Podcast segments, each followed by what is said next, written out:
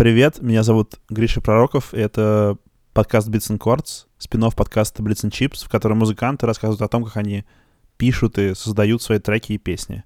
Сегодня Алексей Августовский из группы Вула расскажет про песню «Сколько» с их альбома «Я думал, у меня получится», который вышел прошлым летом. У Вула играют лоу-файный дрим-поп, и они из Петербурга, но не так давно Алексей переехал учиться в Москву. И песня в том числе посвящена расставанию с родным городом. Привет, меня зовут э, Алексей Августовский, друзья зовут меня Олег.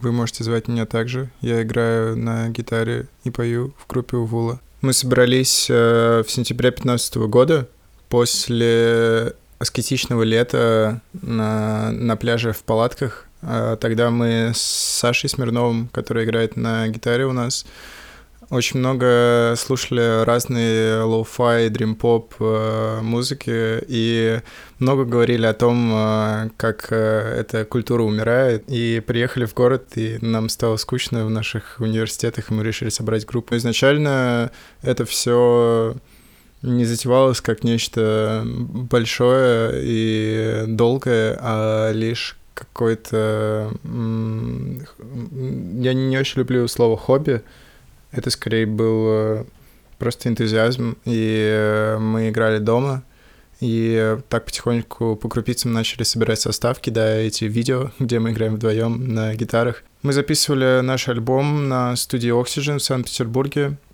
А в целом в Санкт-Петербурге все друзья, ну или почти все. И наша запись, она была больше дружеской, чем э, официальной. И это помогло нам э, взять столько времени, сколько нам было необходимо. Мы писали в течение двух дней, с 10 утра до 10 вечера, но э, с большими перерывами. Ну и первый день это прежде всего настройка и прочие радости записи. В целом мы репетировали альбом достаточно долго, примерно 5 месяцев, но мы никуда и не торопились. И это был новый состав, и мы для начала нужно было просто банально сыграться. Запись э, у нас была общая, то есть мы писались лайвом все вместе, и все пытались себя услышать, э, все, все пытались э, справиться со своими чувствами, со своими треморами с, в руках, в, голове и, и прочее. А, есть формат э, проигрывания песен на репе. Как правило, когда ты начинаешь репать альбом, ну, как, как это было у нас, мы э, писали, мы репетировали треки по мере того, как я приносил их, и мы их разбирали. Следовательно, у нас был какой-то определенный алгоритм, э, какой-то сет-лист э, репетиционный, и так в таком же формате мы и записывались. То есть мы просто целиком играли весь этот сет-лист, потом опять целиком играли весь этот сет-лист и до бесконечности. Примерно было 8 таких листов, не знаю, как назвать, 8 таких тейков, среди которых э, нужно было отрыть тот э, изумительный, э, тут, тот максимально хорошо сыгранный вариант и уже предоставить его звукарю и под него писать голос. Раньше всегда процесс написания песен проходил в моей гостиной, где я закрывал дверь, чтобы никто не вторгался в мое личное пространство и в уединении — как-то наигрывал разные композиции.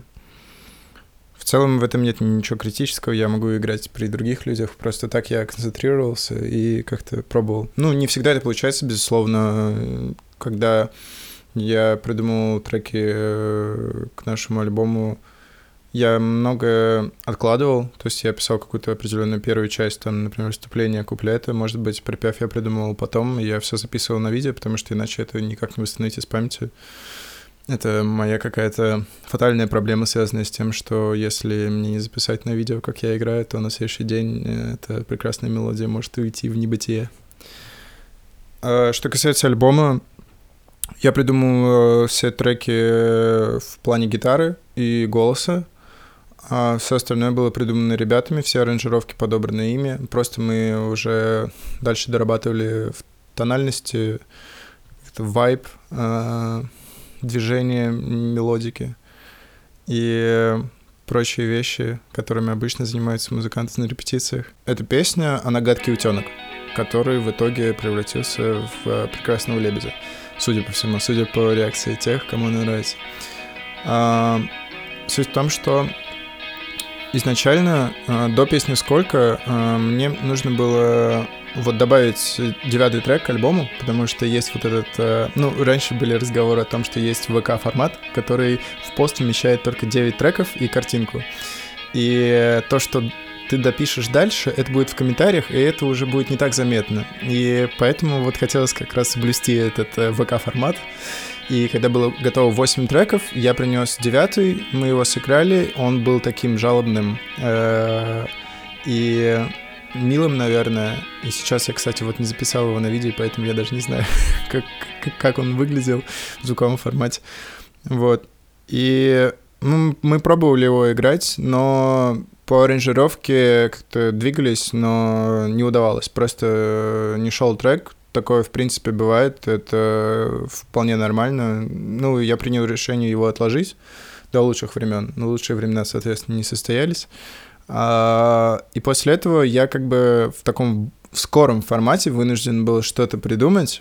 И тогда как раз решился мой вопрос тем, что я покидаю Санкт-Петербург и приезжаю в другой город.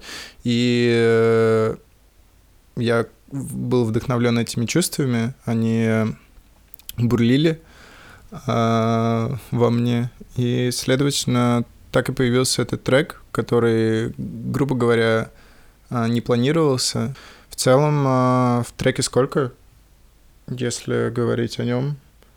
Там и сложны все те переживания, и они достаточно, они максимально, на самом деле, искренне э, связаны с тем, как мне приходится покидать город, в котором я вырос и в котором а, настолько много вещей, которые олицетворяют в целом меня. Это касается и каких-то банальных бытовых вещей, так и чувственных, любовных э, и дружеских прежде всего.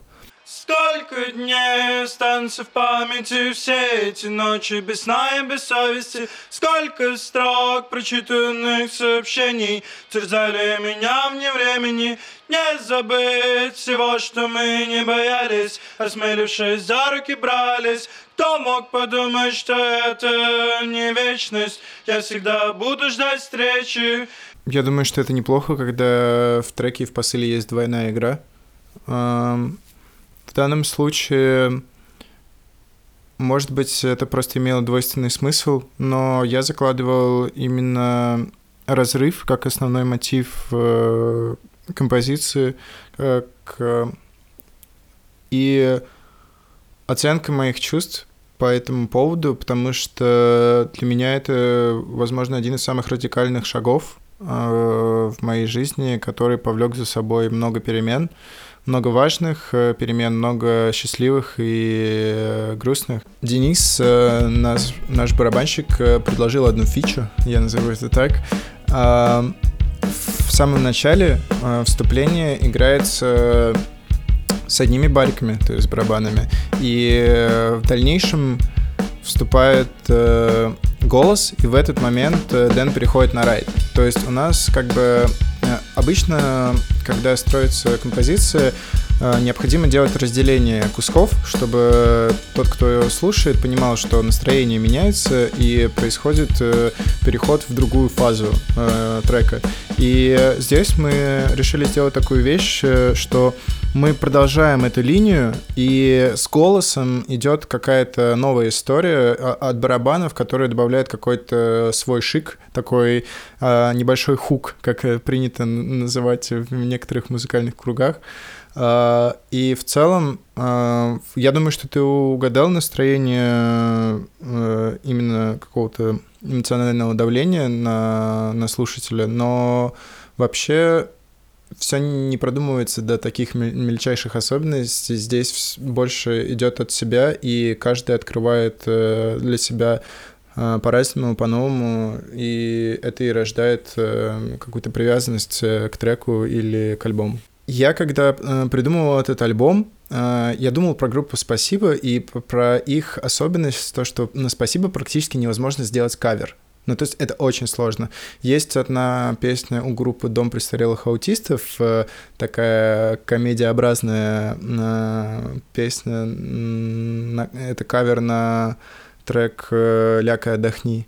Вот. И это, наверное, одна из совсем немногих песен, которые можно перепеть у ребят. И, если честно, мне вот эта особенность музыки очень нравится, потому что Потом мы обсуждали это с Расселом, и он говорит, что я как раз-таки хотел бы делать такую музыку, которую могли бы играть сами ребята дома, которые могли бы перепевать, которая была бы такой близкой к человеку, что он мог бы ее воспроизвести самому. Моя история заключается в том, что я хочу сделать музыку такой, чтобы на нее нельзя было сделать кавер. Не потому что я эгоист, и мне не хочется, чтобы кто-то предпринимал какие-либо мельчайшие попытки. Просто мне кажется, что это здорово, когда музыка настолько наполнена разными красками, что ее очень тяжело интерпретировать э, в другом ключе. Это какая-то моя установка на этот альбом. Э, то, что будет потом, э, я, я не знаю, как изменится, изменится мое отношение к этому или нет. Поскольку песня записывалась вживую, и все играли одновременно, на отдельных дорожках инструментов слышно, как на них проникают другие инструменты. Послушайте, например, еще раз, как э, были записаны барабаны.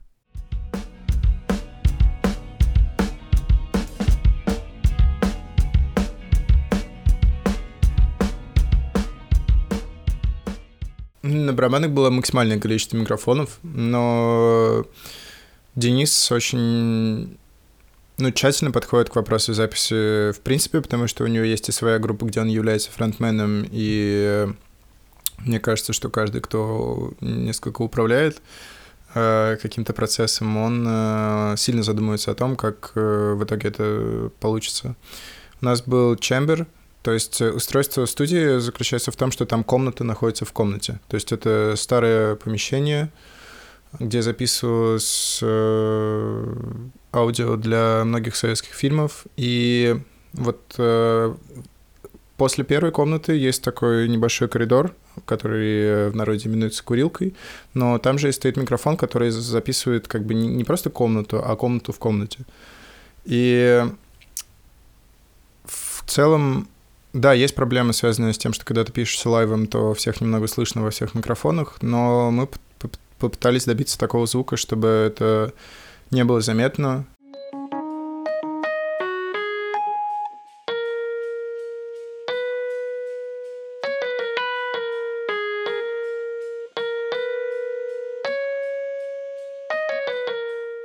наш клавишник Алик, а, он по моим меркам достаточно виртуозный музыкант, э, и импровизация — это одна из его фишек, э, черт э, его музыкального рисунка.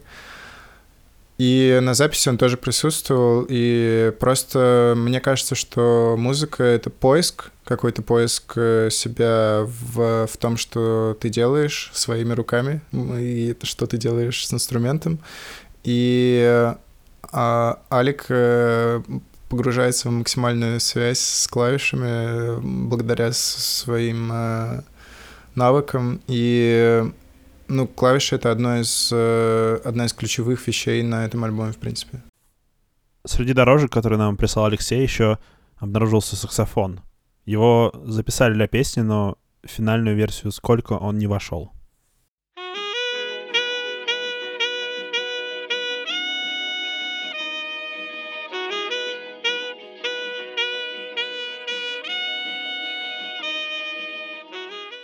Это единственный трек э, без саксофона, и решилось это на самом деле в последнюю минуту, э, один на один с звукарем. Объяснить это решение я, наверное, не могу, просто потому что это какое-то, какое-то дело слуха. То есть, возможно, я хотел какого-то отличного от остального звука, чтобы это была какая-то вишенка на торте, как раз «Прекрасный лебедь» и что-то подобное. Сейчас мы играем без саксофона, потому что к нам пришел на запись Никита, а после записи Никита ушел. И такая простая э, математическая задачка. Я люблю вас, я вижу вас свет, которого нигде вокруг нет. Но я не знаю, как мне остаться здесь, я не знаю, как остаться. Раньше, когда я был, э, когда я только начинал играть в треки, ну, наверное, лет в 16, я всегда больше тяготел э, к тексту, к придумыванию и воплощению потом э, этой истории текста в музыкальном каком-то формате. Но спустя время, как я начал учиться немного играть, все изменилось ровно наоборот. И сейчас текст оказывает на меня какое-то такое отягощающее давление иногда, потому что ну, действительно, как ты и сказал, э, музыка сейчас для меня это более легкий, более занимательный процесс. То есть текст — это концентрация, это выплеск каких-то тех эмоций, которые иногда даже не хочется открывать. И здесь уже идет такой конфликт э, внутри себя с тем, что говоришь ли ты об этом или нет, пускаешь ли ты это в эфир, скажем так, или нет. Я могу рассказать про свой вокал. Здесь на самом деле все достаточно просто. Я 13 лет пел в хоре мальчиков.